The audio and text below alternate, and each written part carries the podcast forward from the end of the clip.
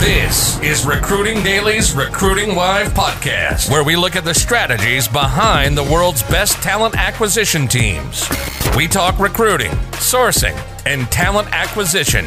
Each week, we take one overcomplicated topic and break it down so that your three year old can understand it. Make sense? Are you ready to take your game to the next level? You're at the right spot. You're now entering the mind of a hustler. Here's your host, William Tincup.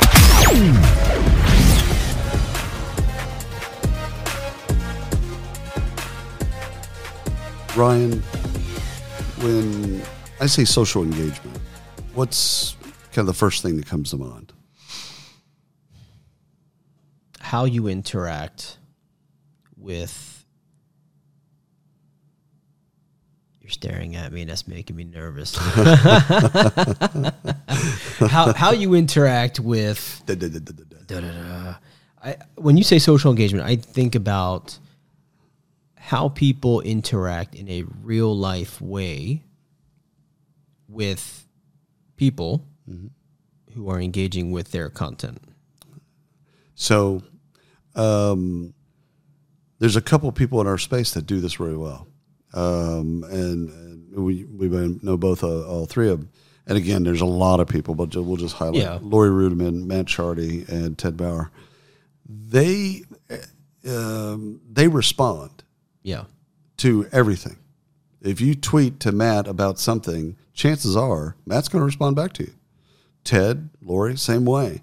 So they care enough to spend time, money, and energy in engagement because they believe that the people that are in those those social media platforms are their community, their audience, people that they care about Yeah. people that care about them. And so they care enough to interact. And so the short, long and short of, of social engagement is it's not a nice to have. I mean, you may as well delete your Facebook group if you're not going to get in there and be thought provoking, like, you know, comment on what someone else said. Or if someone hasn't said something in a couple hours, throw something out there. Like, to engage the, with the audience mm-hmm. is the reason that you have these platforms Twitter, Facebook, LinkedIn, Yeah. Instagram, doesn't really matter. Some of it's because you want to say something, which is fine, but also you want a response. And then you wanted to, you know, and people can disagree. Like, that's cool. Like, I actually like it when people disagree. It's like, that's Voltaire 101. Yeah. You know, we can disagree and I still love you, but we disagree. Um, and so the thing is, is you, but you've got to, to get that, it's not a one way, you don't think of it as a one way conversation. You think of it as not only just a two way, but multiple a- two ways because it's in Yeah. front of everybody Yeah. and it's never ending. Like, like it's a relentless deal that, that you want to build more of ties with, again, I must say community, that probably isn't the right word, but you want to build more ties with community. The more you invest in engagement, in your your time and engagement, the the more the tighter that community. And again, we'll use Yeah. animal as another example of this. Um, Animal does a fantastic job at this. I, I don't know what he does for a living, but but he is very active in Facebook, and he will comment on things and. And even he'll start conversations. Like I saw a tweet, William screenshots, and then he Yeah, asked yeah. a question. And you know, that's great because he cares enough to like, I saw something, it sounds kind of interesting. I don't know much about it. What do y'all think? And I, I liked, I personally like that because he cares enough to do it. And you know, sometimes it's off and sometimes it's inflammatory and all that other stuff. But the point is, he cares enough to try to engage. And and that's what we should all aspire to do. So, do you think it's important for those that are driving community, or do you just think it's important overall? overall. I think every, if you have a social handle, then you have an audience, Yeah. and what you do with it is your business, of course. And uh, but you know, for the long haul, And again, you can do anything you want with your stuff, no doubt.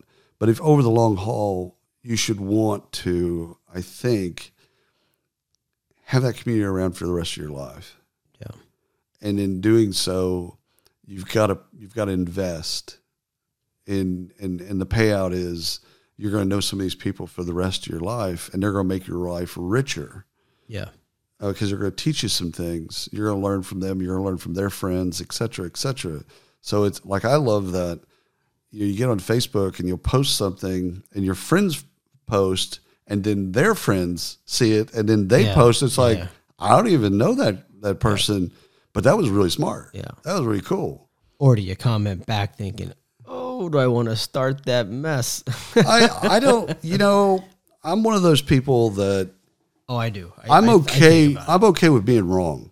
yeah. I, I've long since learned that that being wrong is is a step towards Yeah. absolutely understanding something. I'm more concerned with offending their friend's friend. Oh hell, I don't care And about then that. and it comes back. You know, Yeah. I don't. I I, I kind of grew up in a in a world where probably being the last child, it helped me in the sense that my parents were already broken by the time I got to them, and so they let me fail a lot, like just yeah, fail, do it, you know, and then we'll figure it out.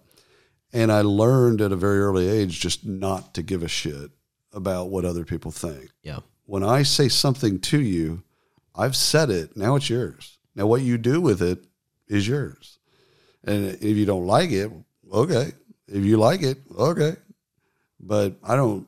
I don't. I've never lost sleep over things that I've said. Uh, I've. I've things that I've done. Yeah, everybody's got regrets. But things that I've said, no. Because I just I can't I can't control what you think. All I can do is control what I say. And when I say it, it's done. Now if you want to add to it and you know, be angry, that's a choice that you make. Like I love it. Like we've talked about this before, but like the subject line I did for that email for uh, smart recruiters, uh, this isn't a golden ticket. Or no, this isn't a golden shower. It's a golden ticket. I got a lot of hate mail about how dare you use a sexual reference in an email campaign. And I'm like, how dare you know what golden showers are?